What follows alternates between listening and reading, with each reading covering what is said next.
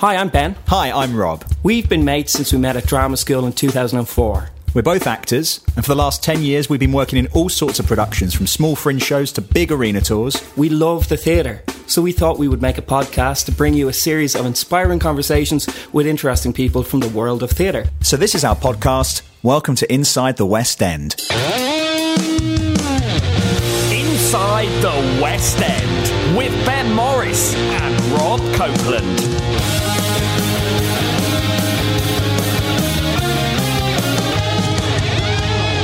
Thank you for downloading episode 2 of Inside the West End. Follow us on Twitter at Inside West End, or if you want to contact us, then email insidethewestend@gmail.com. Coming up, we have a really fun conversation with actor Killian Donnelly. Killian has had a fascinating career which took him from amateur theatre in Ireland to playing some of the biggest roles in the West End. We've both known Killian for years. When we first started chatting about making this podcast, he was top of our list to chat to. So we went down to his dressing room at the Adelphi Theatre in London's West End, where he's currently playing Charlie Price in Kinky Boots. And here's the chat we had. This is Killian Donnelly, and you're listening to Inside the West End. That's my radio voice, is that okay?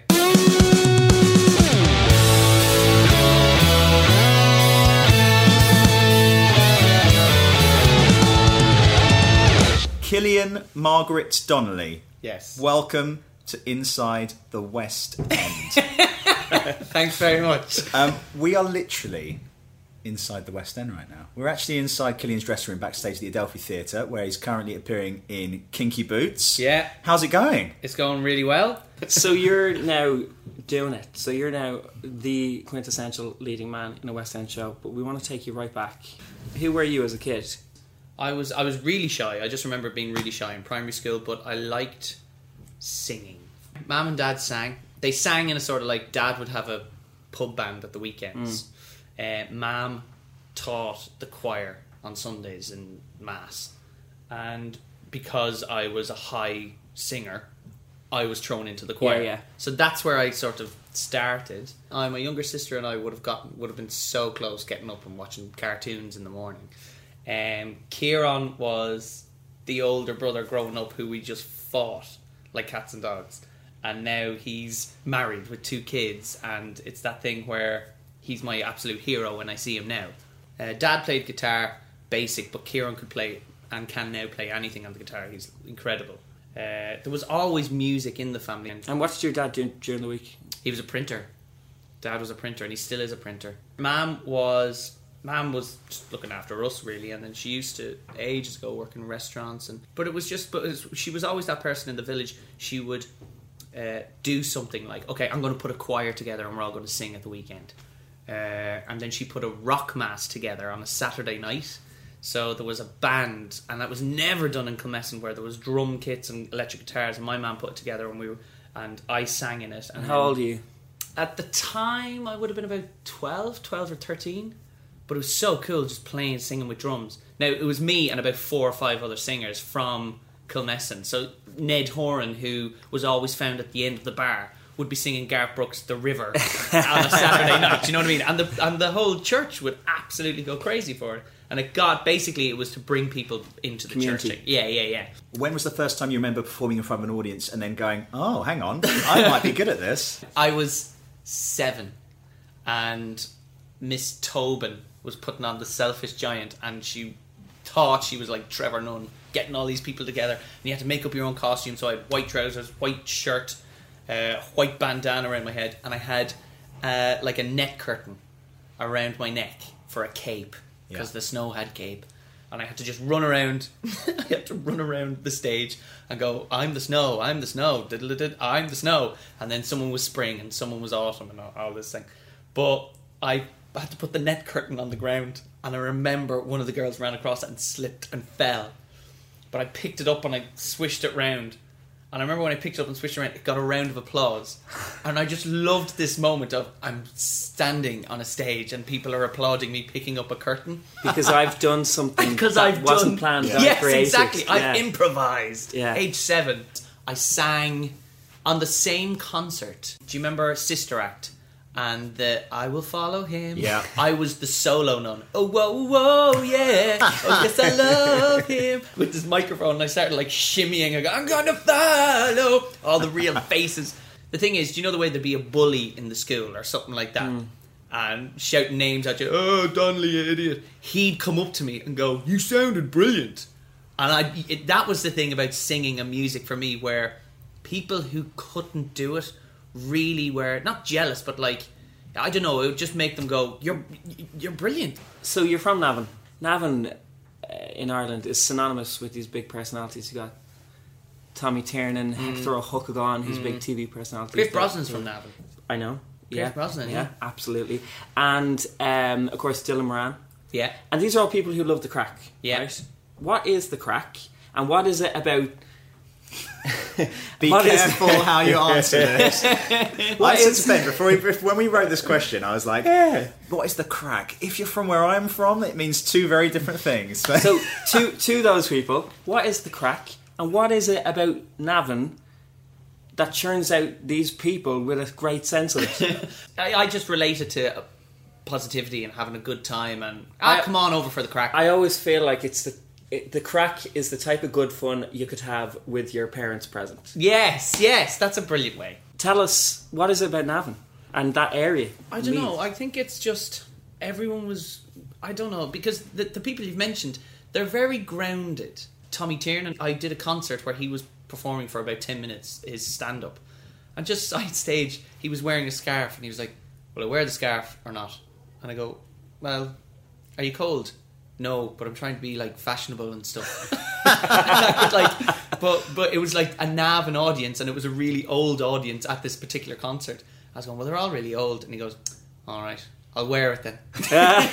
And it was just chilled, and then he went out and he just had a chat, I guess. And I don't know what it is that churns out these people, but yeah, I'm very lucky to have gone there. Even coming over here to the bright lights of the West End, I am still hoping my Oyster card still has enough to get me on the train. Do you know what I mean? Those little things. Who were you as a teenager? I was so shy all the way to 4th year. And that's where my confidence came out. And that's where I definitely knew I wanted to do acting and performing. So it wasn't until I did my Leaving Cert. Over here, they're the A-levels. Yeah. And I did my Leaving Cert. And I was doing Into the Woods in an Amdram production during the Leaving Cert exams. And I'd go back and I'd do like an English exam, finish it and get in a car and go straight to do a show that night. Finish the exams and then finish the show. And the day after I finished the show, I got a phone call saying they want to offer you the Gaiety pantomime. So I was 17 or 18, and it would be 3 months of paid work. And it's because the musical director saw me in Into the Woods. Mm. And I always think if I'd never done Into the Woods, I never would have gotten my first professional job. I would have just...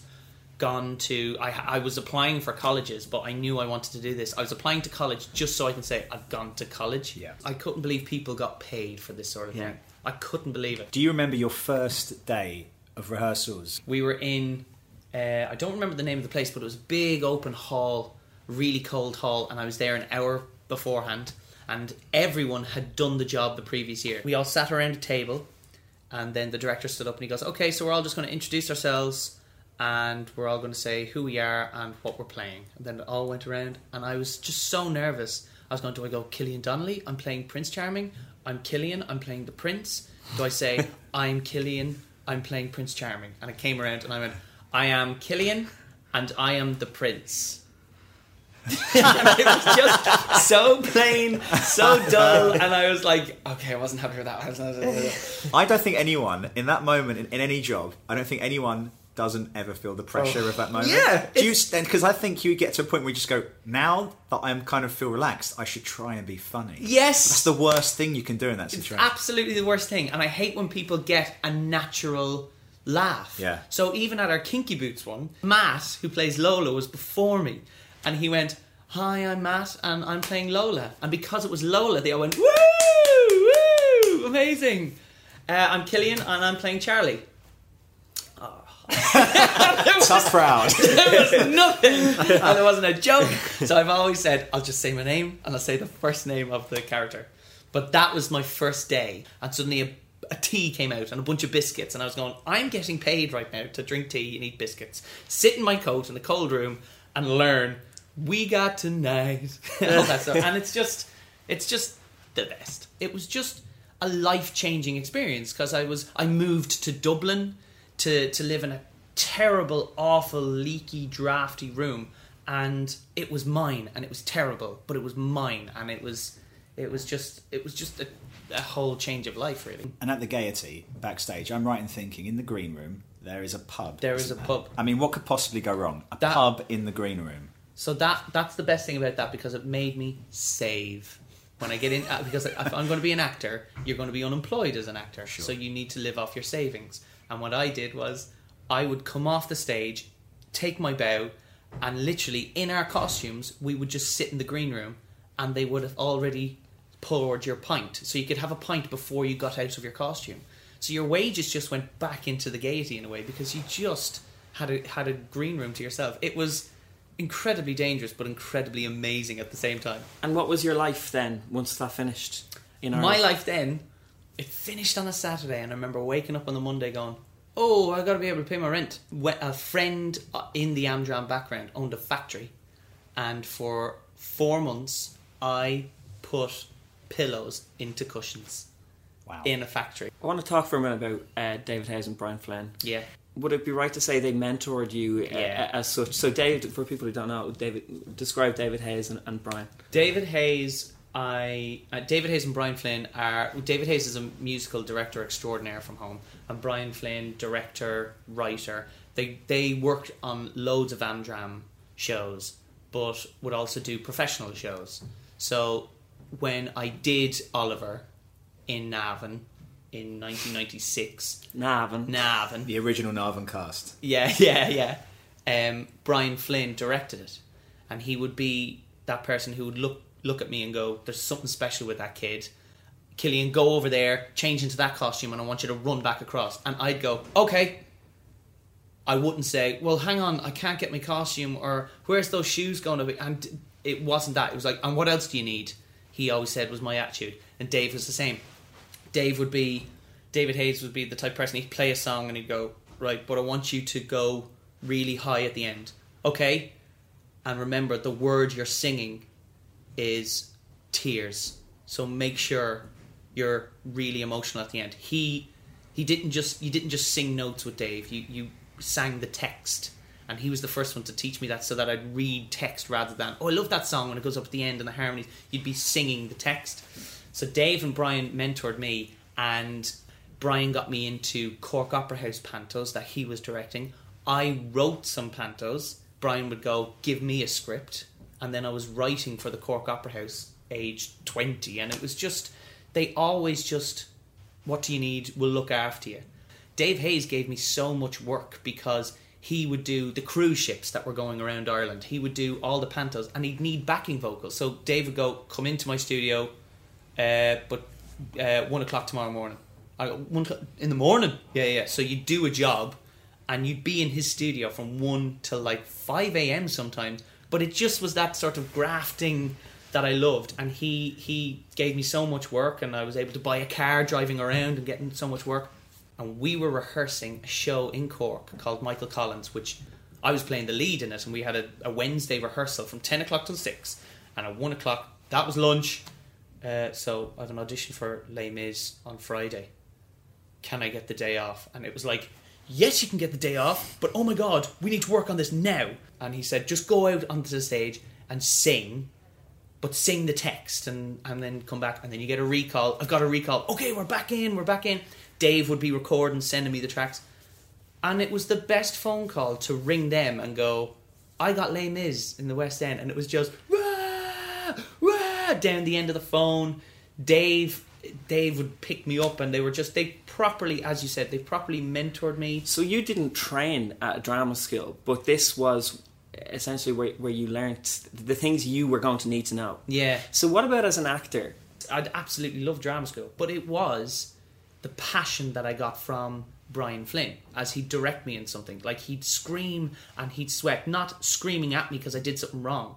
he'd be just directing and going, and when you walk around there, you should be so angry with him because he has just done this to your character. And I'd just see that passion that I'd go, I just love this. When I was in school and I didn't understand a maths problem, you'd put your hand up and you go, why have I got a remainder after I did that long division? And the answer would be, oh, don't ask stupid questions. I always got answers in acting, in singing. I put my hand up and go, I don't understand why that character is doing that. Well, because his wife in the previous scene, but okay. And then I'd see a big word and I'd go, what does that mean? Even when I was in Les Mis, I would be the one to put up a hand and go, I don't understand it. And what does barricade mean? Hope you're enjoying the conversation. Please make sure you subscribe to the podcast. We're going to have a different guest on every week. Stay tuned at the end and we're going to give you a little teaser of who's on next week's one. So don't miss that. Now back to Killian. So you mentioned Les Miserables, and so you were in Sweeney Todd at the Gate Theatre, and yes, you met the creative team perchance one night. David Shannon, I got introduced to him. He was playing Sweeney, and David's done loads of work over here. One night, and he comes up to me, and he goes, don't leave straight after the show. And I went, oh, okay, come into the bar. All right, okay. And I go into the bar, and I meet a man called Earl Carpenter, who later I worked with in Les Mis. He was Javert. And I noticed the rest of the cast were really dressed up, and I was in a hoodie and jeans. And I asked my friend Rob, what's going on? And he goes, the... executive producer and musical supervisor of Les Miserables in the West End. Like, he's phrased it like that. We're in watching the show. I was like, oh, okay, cool. And all I hear is, Killian! Everyone turned around and Killian just moved, and it was David Shannon beckoning me over. And there was Trevor Jackson, the executive producer, Steve Brooker, musical supervisor. And he goes, I just want to introduce you to this guy. This is Killian. And I go, yeah, you were very good. Oh, thank you very much. Well, he's going to be moving over to London now in March. All right, whereabouts are you going to be moving to? And I had nowhere, but I just realised how important this answer could be and wanted to make sure that I was moving over in March. And I went, Covent Garden. Steve Brooker went, you're moving to Covent Garden? And I went, yes, yes. And he knew I was lying. And he's going, wow, okay, you've got a place there? Staying with a friend in Covent Garden. Well, that's a very good friend to have. And I was like, yes. I moved over in March. I worked in a pub for like 3-4 months or something like that. What was the pub? The pub was a Haverstock Arms in Belsize Park. Do you remember the flight? I do. I remember I got the flight over and my mum and dad drove the van with all my stuff to Holyhead. I was staying on, I went on Gumtree, found a flat, and I lived there for 6 months and worked in a pub around the corner, an Irish pub. So I walked in going, have you any jobs? And they were like, can you start today? I never pulled a pint in my life. I didn't know what a gin and tonic was. Like, I'm not lying. And worked in the pub and worked in the Haverstock Arms. And he was also, the landlord of the Haverstock Arms was Andrew Carey. Do you remember TFI Friday? Yeah. He was the guy behind the bar from years ago. And Chris Moyles drank there. I served Tim Burton, Helena Bonham Carter, because it was just that gorgeous area. They'd all come in for a pint. And then when I got Les Mis, we'd rehearse in the day so I could still do the night shifts. And then when I was in the show, they go, can you do a day shift? What time do you have to be at the theatre? And I go, I have to be at the theatre for 6. Can you do a day shift with us from 11 to 5? And I'd go, yeah. And Les Mis was my training as well. Because Les Mis, my voice just opened, became bigger. And so how did it come about? Did you have an agent lined up before you moved to London? Or? No, I didn't. I got a list. I went on to Spotlight and got a list of 20 theatrical agents. And I sent it to them and I got one call going, I'll meet with you. And I go, I just need one audition for Les Mis. And he says, I'll get you an audition for Les Mis, and if you get a recall, we'll move from there. And I remember the audition for Les Mis, walking in, and Steve Brooker and Trevor Jackson were behind the panel, and this is going, you're talking like 8 months since I met them, so I'm going, they won't remember me. But you know the way when you do an audition, you've 2 songs, one you want to sing and you've just brought the other one. So I wanted to sing Go The Distance or Pirelli's Miracle Elixir. So they went, what are you going to sing for us? I've got Go The Distance or Pirelli's Miracle Elixir. Just as if throwing out, oh, Pirelli's please. And I went, yeah, okay. And it's like, The wordiest song of all time. Oh, and it was the worst audition of my life. Honestly, because they went... Ladies and gentlemen, may I have your attention, please? Do you wake in the morning to someone's doors? Go again. Thank you. Ladies and gentlemen, may I have your attention, please? And when it got to the picking up, try Pirelli's Miracle Elixir, I was forgetting the lyrics going, let me dick. I think at one point I went, look at all the dicks, sir. And they were just doing that thing of watching me try, and all you heard was, thank you, Killian. No problem. Gathered up my stuff. I'm walking out the door, and Steve Brooker goes, good to see you again. Yeah, so, out the door, gone. So that was your first audition in London? Yeah, that was my first one. And you got it? Yeah. Ironically, that terrible audition led to you going on as Jean Valjean in the original production of Les Misérables. I know. I was lucky that they'd seen me in Sweeney Todd, but it did. I got swing for the first year, and then for my second year... they offered me grand tear. I was like, oh no, I'm a swing. I want to stay a swing. And I remember hearing the words come out of my mouth, sound so big-headed, I was going, I'm good, so use me. I'm a swing, let me do things, because I'm learning as I go, and give me covers. They offered the Andres cover, and then I asked, can I sing Valjean, in case you're ever stuck? Can I just sing it for you guys, so you can go, oh, he can sing. And I did that, and I got like an emergency Valjean cover. A third cover, which is now in the show. And was that like a meeting scenario? Yeah, it's sort of like an interview, and you go in and you just tell them what you want to get out of the next year. And then you go into an audition in front of the panel again. So in my second year, when we were sat in a circle, hi, my name is Killian, I'm a swing, and I cover Valjean, Javert and Andres. It got a round of applause, and I was like, yeah! And then in my third year, so I said, I want to go up for Andres. And I got to sing in front of Cameron, and then I got the job. You have a natural confidence, and that will have given you the strength to say, to almost make those demands. And you have the balls to say, look, I want this. Where does that come from? What's the journey? I think it's exactly that. I think it's working. And there can be like confidence, and there can be like cockiness. But I'll always be honest with my confidence. I had the conversation with the resident, and he goes, do you want to sing Valjean for us? And all the heads in the panel were going, but there's no Valjean available. So I just said, just say it, Killian. And I went, I know there's no Valjean available, but there can always be a moment where there's no Valjean in the room. It was just like, it will help me in the future if I just get this. It's almost like a honest naivety. How did you not let London and their... big theatres and their directors and their... How did you manage to keep that naivety almost? Oh, it terrified me. I think that was the appeal. Yeah. Because I remember when Avenue Q was at the Noel Coward, that was my second audition for Les Mis. I'm looking down into the stalls, and there's like the six heads, and they're all just standing there. I'm like, how are we? How are we doing? We all right? Did you get a flight over today? Yeah, I did. Yeah. Ryanair, 1999. Just talking stupid things.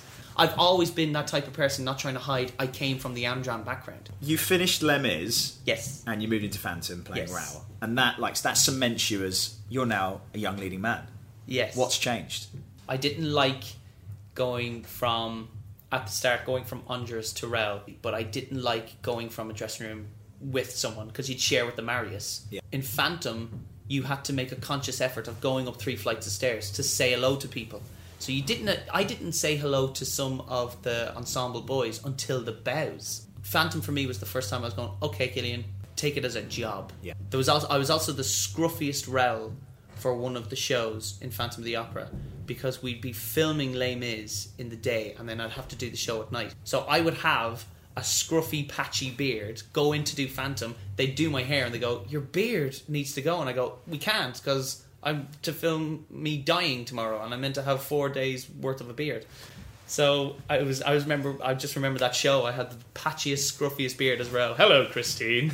It's just this thing. Your job, you come in the evening and you're playing these leading parts in West End shows, which was the dream. How does that affect the rest of your day now? Like I've started in a gym.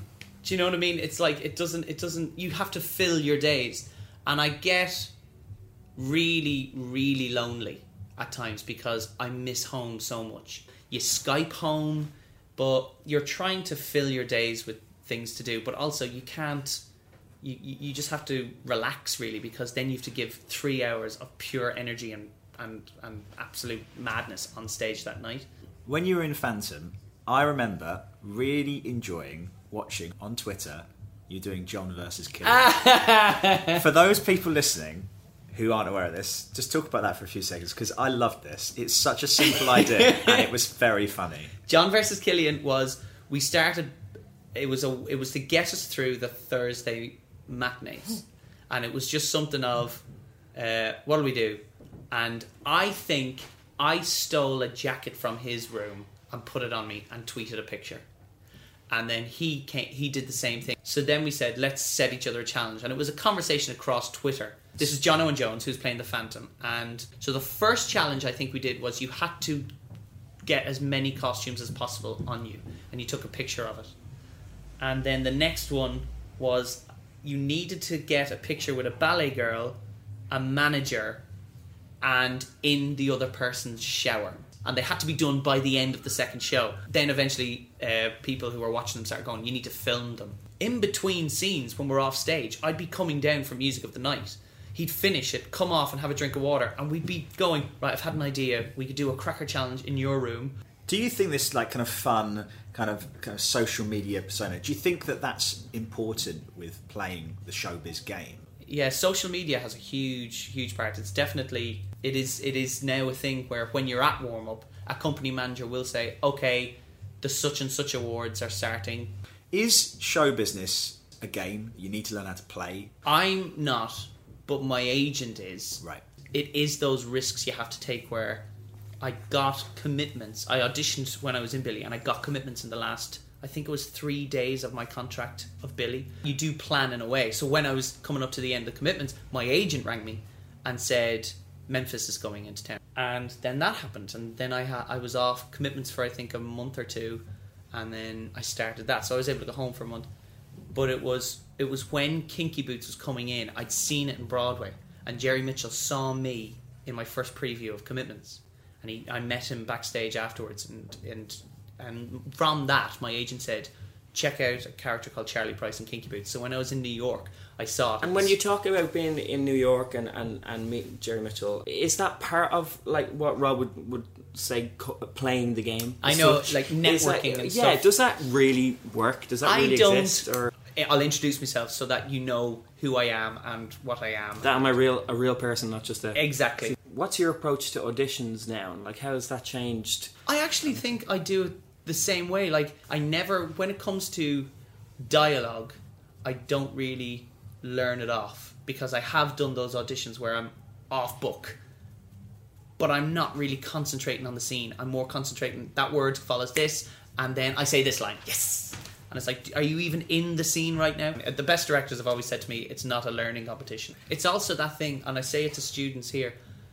When you go into an audition room, the panel want you to get the job.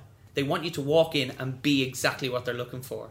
We're all on the one side here. You want me to get the job and be amazing, so I'm going to do the best I can. Here it is. If I don't understand something, I will ask a question. When we were researching you, we had a look at your Spotlight page, and under accents, it says that you can do African. Is that actually your next question? Can we... Can we hear your African accent? Oh my God! Cripes, George, you've known me all my life. Oh my God! Cripes, George, well, you've known me all my life. If you are going to put it on your Spotlight, you need to be ready for this. Well, what I do with an accent is, luckily sometimes you get a dialect coach and all this sort of stuff. I remember with Billy Elliot, the dialect coach gave you some sentences to say. You always had to say, Jean-Paul Gaultier is broken to photocopy. And that was your pouty vowels, and then your wide vowels were Uncle Keith hurt his knee while cleaning his teeth with mistachine. You have to do these over and over again. Can you say that line in African, please? Uncle Keith hurt his knee while cleaning his teeth with mistachine. Oh, that is terrible! Cast of the Lion King. I'm shitting themselves right now. Thank God for dialect coaches. Alongside performing, you mentioned earlier that you've been writing. Writing, yeah. There's so many things that you get an idea and I put them on the desktop or something. But I started writing pantomimes as like a fundraiser for my musical society in Navan. But it just built from that, where professional companies like the Olympia in Dublin, Cork Opera House, the Gaiety, they were all becoming interested in. Killian Donnelly writes a panto script, and apparently it's very funny. And now I've started writing over here in Norwich, in Sheringham Little Theatre. There are obvious struggles which come with being an actor. Once you're consistently living the dream, which you are, do those struggles come in a different way?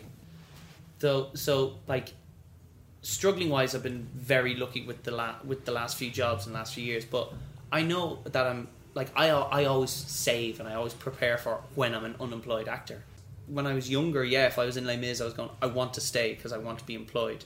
But now I'm lucky enough to have worked where I go, I'll want to take the right job for me. You never know what's coming next, and it's just struggling for money will always be a thing. What is the last piece of theatre that you were excited about going to see, went online, bought your ticket? What I did recently was The Play That Goes Wrong. Hilarious. Like the funniest thing. And my mam left that, came to me at Memphis and met me at stage door and was still in tears laughing at the show. And that's amazing. If you're in the business, you should definitely know the business. It's like a footballer will go see a football match. If someone in musical theatre goes to see a musical, people go, you're real stagey. But it's like, I love going to see musical theatre. What bit of advice would you give to someone who wants to be inside the West End? If you're coming from Ireland, join your local Amdram society. Just get involved in it in some way. If you're over here, go do your training. I know it's all cliche, it's the normal things, but make sure it's definitely what you want to do, and it's not, I'll give it a go. Because the passion gets you there, because you are the first one to arrive. Always ask questions and just make sure you have a complete passion for it, because it's the best job in the world and you want to love what you do. Thank you so much for spending so much time talking with us. Not at all, thank you, really pleasure. That's so interesting. Really fascinating, thank you. Thank you. And I guess I'm not from Ireland. I don't know if you can tell by my accent. I'm not from Ireland. You're from Africa. I'm from Africa. But there's also so much, because it is a different thing growing up there. And I think I think anyone listening to it will be interested, but especially if you grow up in Ireland and you're interested in theatre, listening to it's so removed. The West End is so removed. When I was in Memphis, I was so lucky enough to be nominated for an Olivier. When that happened, I went home to Navan to watch the local pantomime. And they called me up to the stage after the pantomime, and it was Dave Monaghan, the chairperson. We're going to get Killian Donnelly up here now. Big round of applause for Killian Donnelly. He's just been nominated for the Olivier's, and he doesn't know what he's talking about, and no one in Navan knew what one of those was. And there was no steps up to the stage, so I had to put the knee up and get a hand up. And he hands me the microphone, and he's going, You must love it. Do you love it? And I go, I do. I absolutely love it. But it's just, you've no idea when standing on this stage that I did Memphis last night, and I'm going to do Memphis tomorrow night. But the only thing I'd say is, if I can do it, anybody can do it. Anybody can do it, because if talking to any young people listen to this, if you go, I'd love to do that, you absolutely can, because I am living proof that it's so obtainable. It's out there, and people in the business want to meet you. What an amazing note to end on. Fantastic. Thanks, Killian. Thanks, boys. A big thank you to Killian for taking the time to chat to us. If you've not heard episode 1 yet, it's there. Download it. It was with Tim Minchin, or why not make your life easier and just subscribe. Also, you can follow us on Twitter at Inside West End. Remember to stay tuned to the very end for a clip of the next episode. But before that, we make this podcast for free. If you've enjoyed it and you'd like to help us make future episodes, then here's how you can. Next time you shop online with Amazon, visit InsideTheWestEnd.com first, click on any of our adverts for Amazon to access their site. Your shopping will cost you exactly the same as normal, but Amazon will give us a small kickback on any of your purchases as a thank you. Also on InsideTheWestEnd.com, you'll see a donate button. If you'd like to make a direct contribution, then click on the button and follow the link. Now, as promised, we have a clip of the next episode with the current Phantom of the Opera, Ben Forrester. Thanks for listening. I left school and said, right, I want to go to stage school and I want to move to London. And my mum said, well, maybe you should try and get a career going before you do that. And in the local paper, there was like a advert for a trainee graphic designer, like an apprenticeship. And I went for an interview and got it. And God bless him, there was this guy in the office called Sid, who was the office manager, kind of hated his job, hated his life. And he'd worked there for 40 years. And at the time I was 16 and I was like, I can't believe that every day that shaped me and every day I've built and every day I've grown and experienced these amazing things, he's been in this office. And I went home and I was like, I don't want to do the 2 years. I don't want to be a graphic designer. I want to go to London now and I'm going to apply now.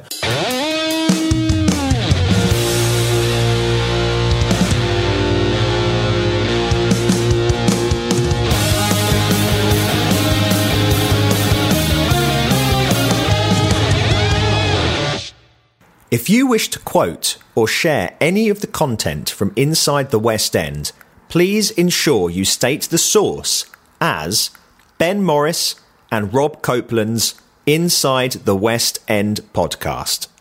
Thank you.